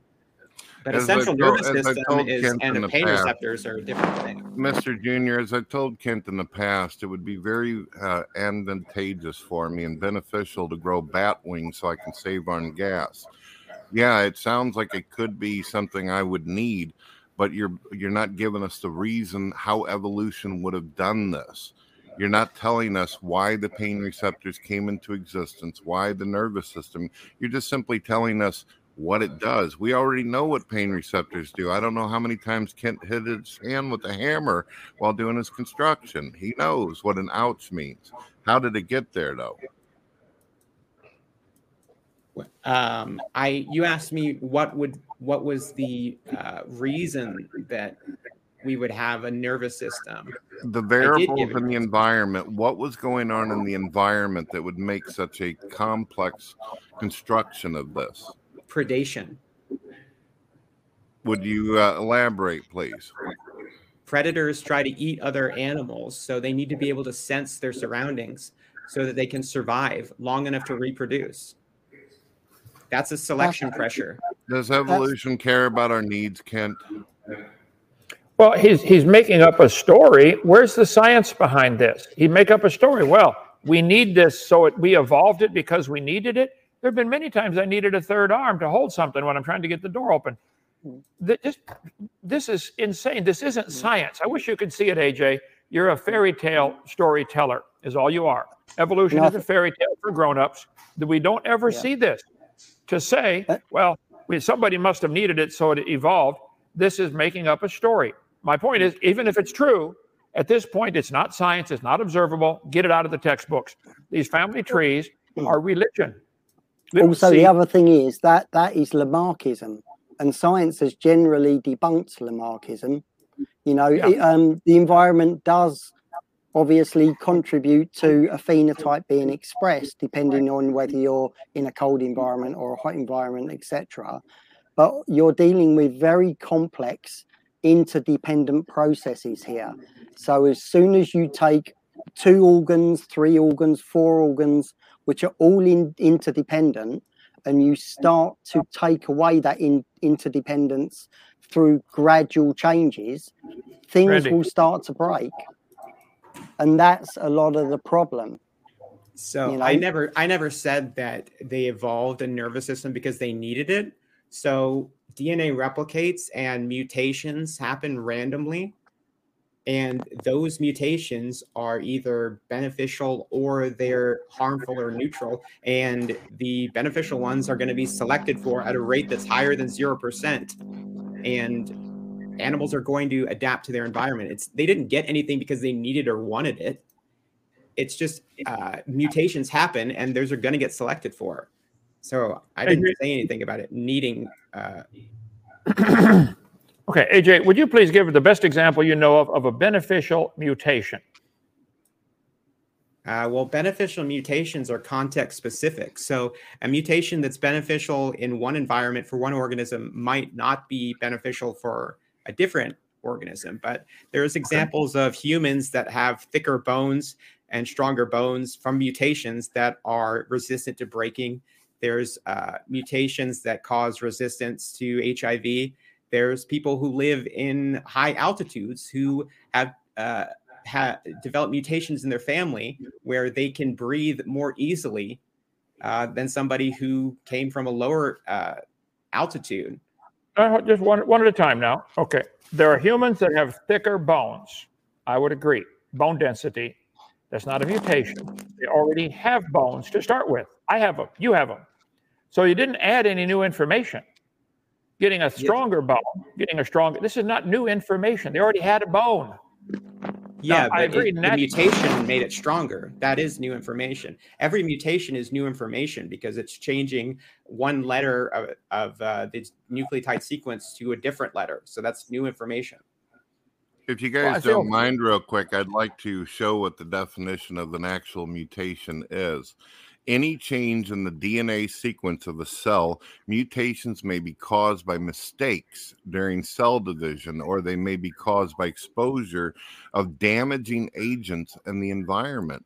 That's not adding information, that's damages. That's not beneficial at all. Yeah, DNA tries to replicate itself perfectly, but it is never going to. There's going to be replication errors. That doesn't inherently mean that it's a bad thing. It could lead to a mutation that's beneficial, or it could lead to one that's totally neutral.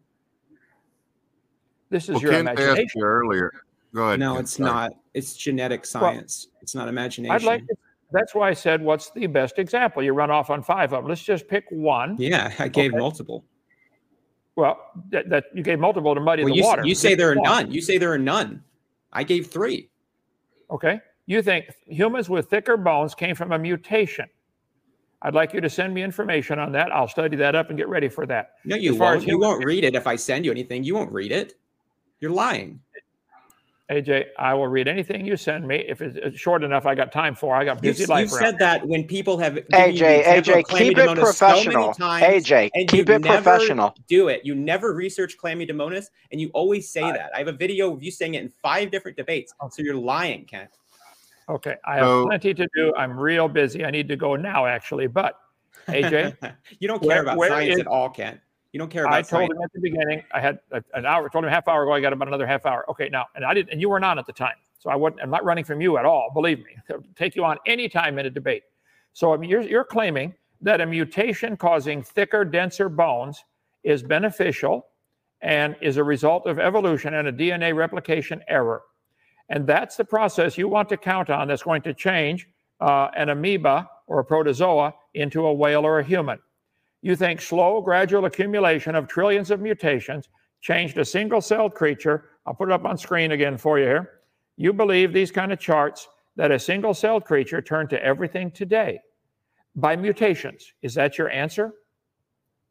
the topic. Why can't you ever stay on one topic, Kent? All right, uh, Mr. Junior, you're not answering any of his questions, and it's obvious yes, I that did. He's been in over 300 debates. He's doing an open discussion, allowing anybody and everybody to come at him with whatever. So for you to say that he's not intellectually honest or open to discussion is an absolute lie, sir. He has He not believed- learned anything in 300 debates. Oh, okay. Well, let's do it. Have another one called Standing for Truth. We'll have another one tomorrow night. Uh, and you, and you give me the best evidence you have. And where's the evidence for evolution? You want this kind of chart taught to all the kids in school. You believe you came from a protozoa. You want to you want me to pay to have the kids taught that. That's evil. That's propaganda. That's not science. There's probably a family tree of birds that go back to a common ancestor called a bird. Why would you connect the birds and the frogs on a chart like this? This isn't science. Science is what we observe, study, test, and demonstrate. You think an, a change in the DNA, a random change, a mutation, is going to change something into a frog and something else into a bird. No, that's, a That's straw man. imagination.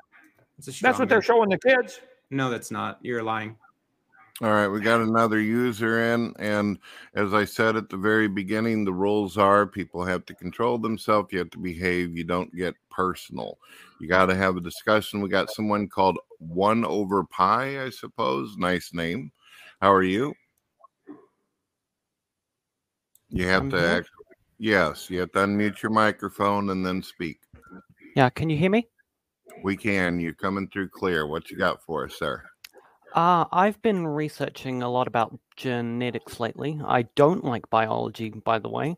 I want to debate you, uh, Kent, sometime later, but um, genetic mutations don't always remove information under sometimes they there's this thing called a reference frame mutation which can basically insert uh, a gene into already existing DNA, moving everything across, which causes new uh, RNA to be formed, which causes new proteins. This is new information being added, which would in turn cause unexpected mutations, especially if they're at the end of already existing uh, beneficial genes or unused genes.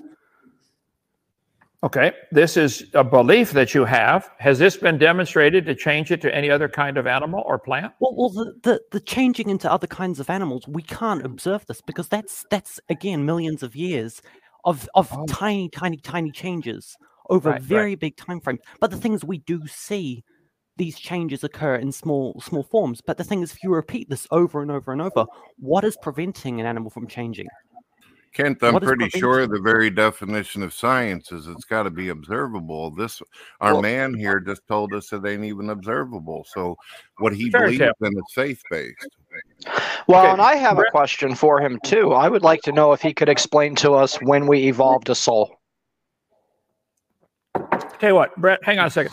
I, I, I'm sorry, brother. It's been an hour and a half. I got to go. But why don't you have both of these guys, one over Pi and uh, AJ, uh, pick one particular topic. If you want it to be mutations, let's schedule a debate on your channel.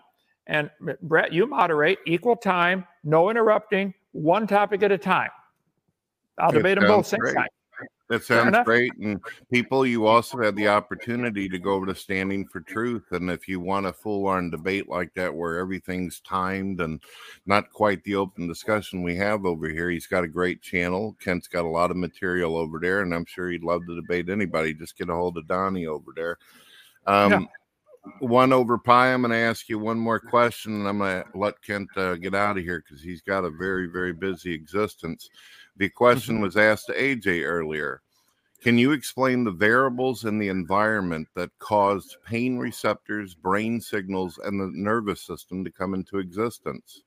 Well, small mutations could have caused just nerves, like individual cells of nerves, to exist. Now, that in itself wouldn't have been necessarily beneficial. But the thing is, if you connect that to being able to feel just your environment, just feel, not even pain, just being able to sense what's happening around you, you would have more information on, on how to survive, how to run. You would know that hot water is hot and cold water is cold, and that isn't beneficial to your survival, and you would now know this. That, Okay. that the thing is, small mutations that could cause this I, I'm inherently are sorry. The magic word is mutation all the time. Mutation. Can I is can I can I jump in on that real quick? Well, Um, well, before we do that, let's get let's give Kent the opportunity to get out of here. Let's uh let's give SpongeBob a tug and a hammer real quick, and let's uh let's let Kent get out of here. Thank you, Kent, for being a part of the show. Always excellent whenever you're involved. We'll schedule a debate, and always it's imagination and lots of time. You guys need some real science. What you have just demonstrated for the world to see is you have a religious belief that it happened. You don't have any science. We don't observe cows produce non cows. You can believe it if you want, and you do. Great, congratulations, but it's not science. And I resent share that being eighty based percent of our DNA with cows. schedule- You know that, schedule a right? debate. I got to go. Thank you, Pastor, for being with Brett and I. Bye bye. All right. All right, I'm going to put uh, Mr. Proverbs up on the screen. Let's see what we got. Let me take this uh, banner off and then we'll talk for a few minutes and then end the show. Excellent stuff. Excellent stuff. Rob, did you have a good time? I've had a brilliant time, my friend, and uh, I've sent AJ a scientific paper that says that science confirms that evolution from UCA is just widely assumed. That's all it is in science. So at least you'd think that the militant atheists would actually question things and, you know, almost as if, okay, if there is problems with this theory, then maybe there's another theory but they so want to hang on to this, don't they, my friend? They just don't let go, whatever you present. Well, to be fair, Rob, I have seen some atheists, like an atheist I've had on my show many times, who I consider extremely intelligent. He has issues and he discusses his problems with evolution, the Cambrian period, and he also talks about his issues with the Big Bang and the theory of the universe and all that. And he takes a lot of heat from the atheist community. It seems as if you question the program or the uh, what some would refer to as brainwashing, they'll just obliterate each other in their community for even having the, the courage and the uh, fortitude to go against it. Yeah, yeah. But it's been a good night. It has been a good night. Did all the evolutionists exit the room, Brett? No, the the problem was Junior and uh, Mr. Kent were getting so passionate on there. It was getting to the point where they were talking over each other. I can bring Mr. Junior back in if you'd like to talk to him for a few minutes and before we end it. yeah, bring him back in. Yeah, oh, if if he can have a respectful conversation, that would be great. But you notice, AJ, what you did is you were losing in your argument, so you started personal attacks, calling Kent a liar and, and everything else. Like that's the sure signs of a losing argument. Kent constantly accuses other people of lying, scientists of lying, teachers of lying, biologists of lying. He constantly does that. Evolutionists are lying. If they're not So- lying, so you guys are is it- strongly delusional. Why is it not okay for me to call someone a liar, but it's okay for Kent to do it? Yeah, we got to hold the same standard. I that's I definitely agree with that. Yeah. I, I think also speaking from an atheist, you know, when I was a former atheist, a lot of it with me was assumption. You know, I, I would assume this theory is true and it sounded plausible at the time based on my mindset. But I don't think I was so militant to literally hang on to it for my dear life. You know, um, and that's the thing i think and i i think a lot of atheists don't lie and a lot of people don't you know a lot of um, teachers don't lie and things like that. I just think they formed this assumption over years and that's that's what they're taught to teach children and that's where they're at. But you do get some militant atheists who lie and at the same time you get creationists who do end up being on the defensive a bit and go off track and use words that they don't really mean to use and then they're misinterpreted by evolutionists who jump on that word.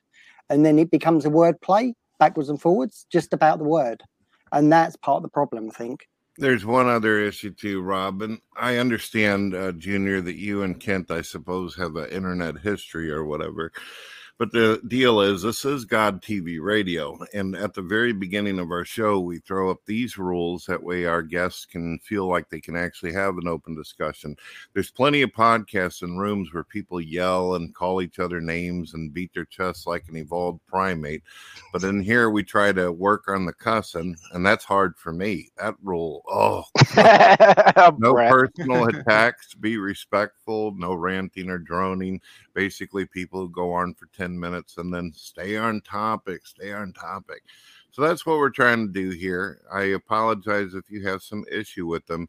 It would be best for you to, if you want to debate him, if you really want a hardcore time debate where there's a moderator doing that, that'd be the best. Or if you like this format better, we can set something up.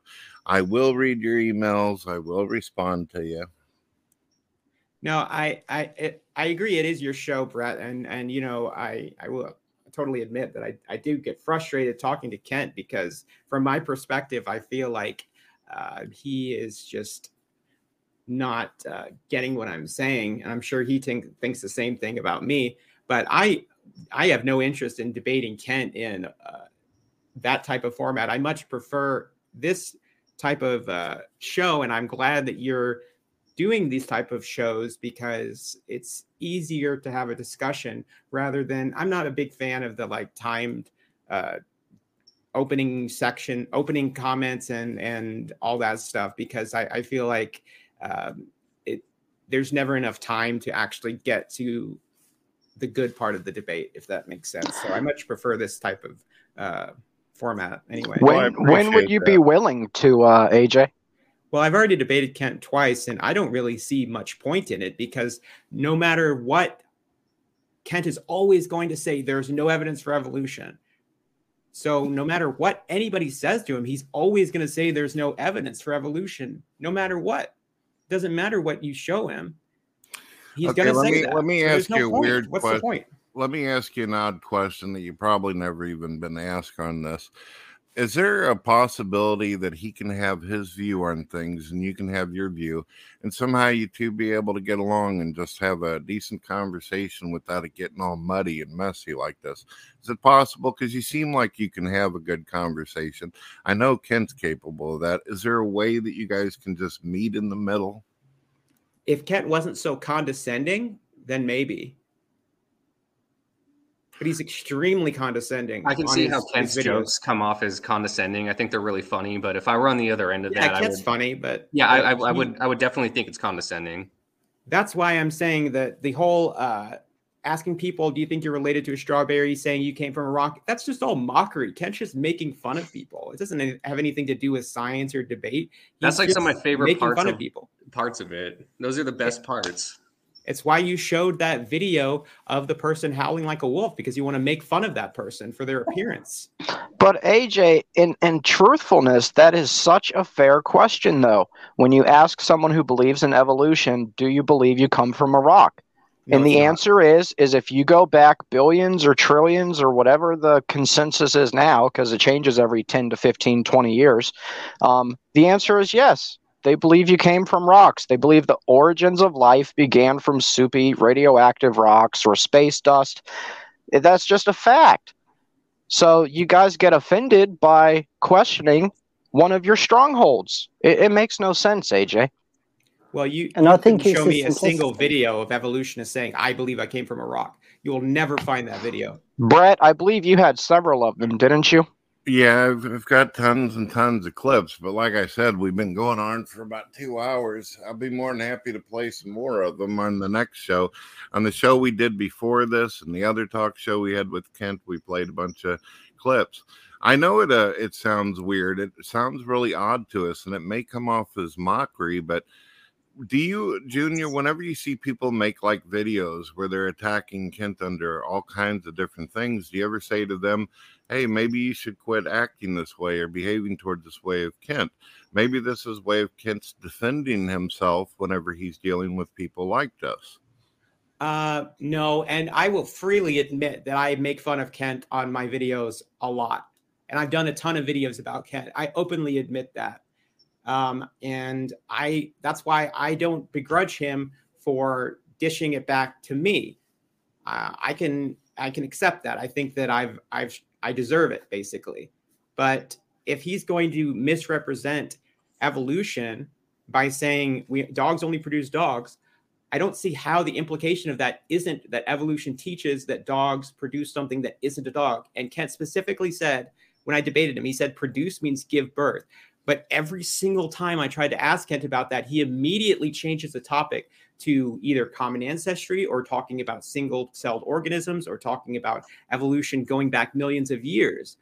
And I could, it was like trying to nail jello to the wall. He's constantly changing the topic. That's why I got frustrated. I think when Kent, uh, you brought up earlier that you um, you don't like it whenever Kent brings up strawberries and sponges, and you listed off a bunch of things you don't like to see him do in debates. Has it ever occurred to you that these are rhetorical questions, or he's just trying to not just also make it to where the show's fun and there's a little bit of uh, where people are being silly and rugging on each other, but also he wants to figure out what exactly the other person believes about their existence, how they evolved, what happened, all this, just so he can get kind of a baseline of where somebody's coming from. No, I don't think so because, like I said, Kent already knows the answer to these questions. He already knows if he asks an evolutionist, Do you think you're related to a chimpanzee? They're going to say yes. And they do think that that's true. So he, he's just asking that as a way to make fun of people so the people in the audience can laugh. But often it's not necessarily making fun, it's about getting them to think about the question. Are you re- really related to a squirrel? Is he your one millionth distant cousin once removed, or however you want to word it. You know, you, you use the word relation. So it's a lot of comedians do this. They take a nice, complicated subject, simplify it for comedic value, but it's explained in such a way that it's nice and simple to people, you know, everyday people. And that's the thing. And it, it does sound funny. And that's the thing. And I can understand why some atheists are offended by it. But really, it again, it's like like I said, universal common ancestry is assumed. Yeah, it's assumed because there's not enough evidence covering all these dis- questions that creation asks. Yeah, but there's so many unanswered questions. I know, I know you do. Yeah, because that's you you do believe it's a fact, and that's fine. You can have that, you know, belief. But I mean, it's so, it's um, just the way Kent is explaining things. That's all. That's his way. That's his manner.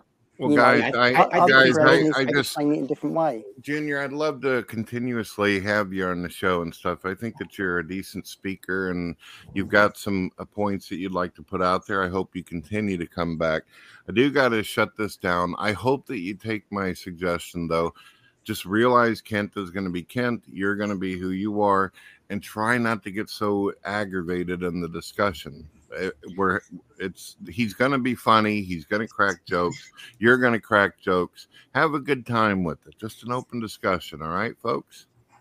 Uh, sure i just wanted to say uh, real quick that uh, to rob i i posted i since we don't really have time i posted a link uh, that you can you can click on that and that that will sort of be my reply to the article that you gave me but you, i thought you asked me some good questions rob so i appreciate that yeah, I just try to because I can because I was an atheist. I come from both sides of the fence, so I've watched a lot of debates and can see the misunderstandings between the debates and the words and things.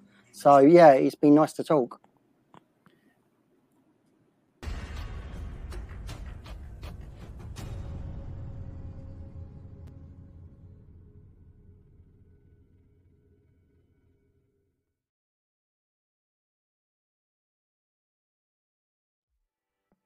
Hey everybody, Proverbs Guy here from the Proverbs 2717 YouTube channel where I host a uh, pretty cool show over there. I'm also the new co host of God TV Radio along with podcast radio legend and king himself, Mr. Brett Keane. We are so psyched to have you guys hanging out with us. It is just truly an honor. We ask that if you're coming from the God TV Radio side, that you would go over to the Proverbs 2717 YouTube channel and you would like and subscribe over there if you're coming from the Proverbs 2717 YouTube channel, we ask that you come over to the God TV Radio YouTube channel, like and subscribe over here as well. We have some incredible shows coming up for you guys. I'm so proud to be part of this project. and I'm just really looking forward to seeing what myself and Mr. Brett Keane can get into. Uh, we love to stir the pot, so it's going to be a heck of a ride, everybody. Again, thanks for hanging out with us. God bless you. That is from Proverbs 2717 YouTube channel and God TV Radio. Hello, ladies and gentlemen. My name is Brett Keane from God TV Radio. I hope you're all having a blessed day. If you would like to support God TV Radio, you can do a one time donation through PayPal, or you can buy us a gift off of Amazon wish list, or you can buy one of my books. Afterlife Simulation is the newest installment of my novels and written works, or you could buy some of our music and art. Also, I sell merchandise such as t shirts, mugs, towels, clothes, apparel, anything that your heart desires. God bless.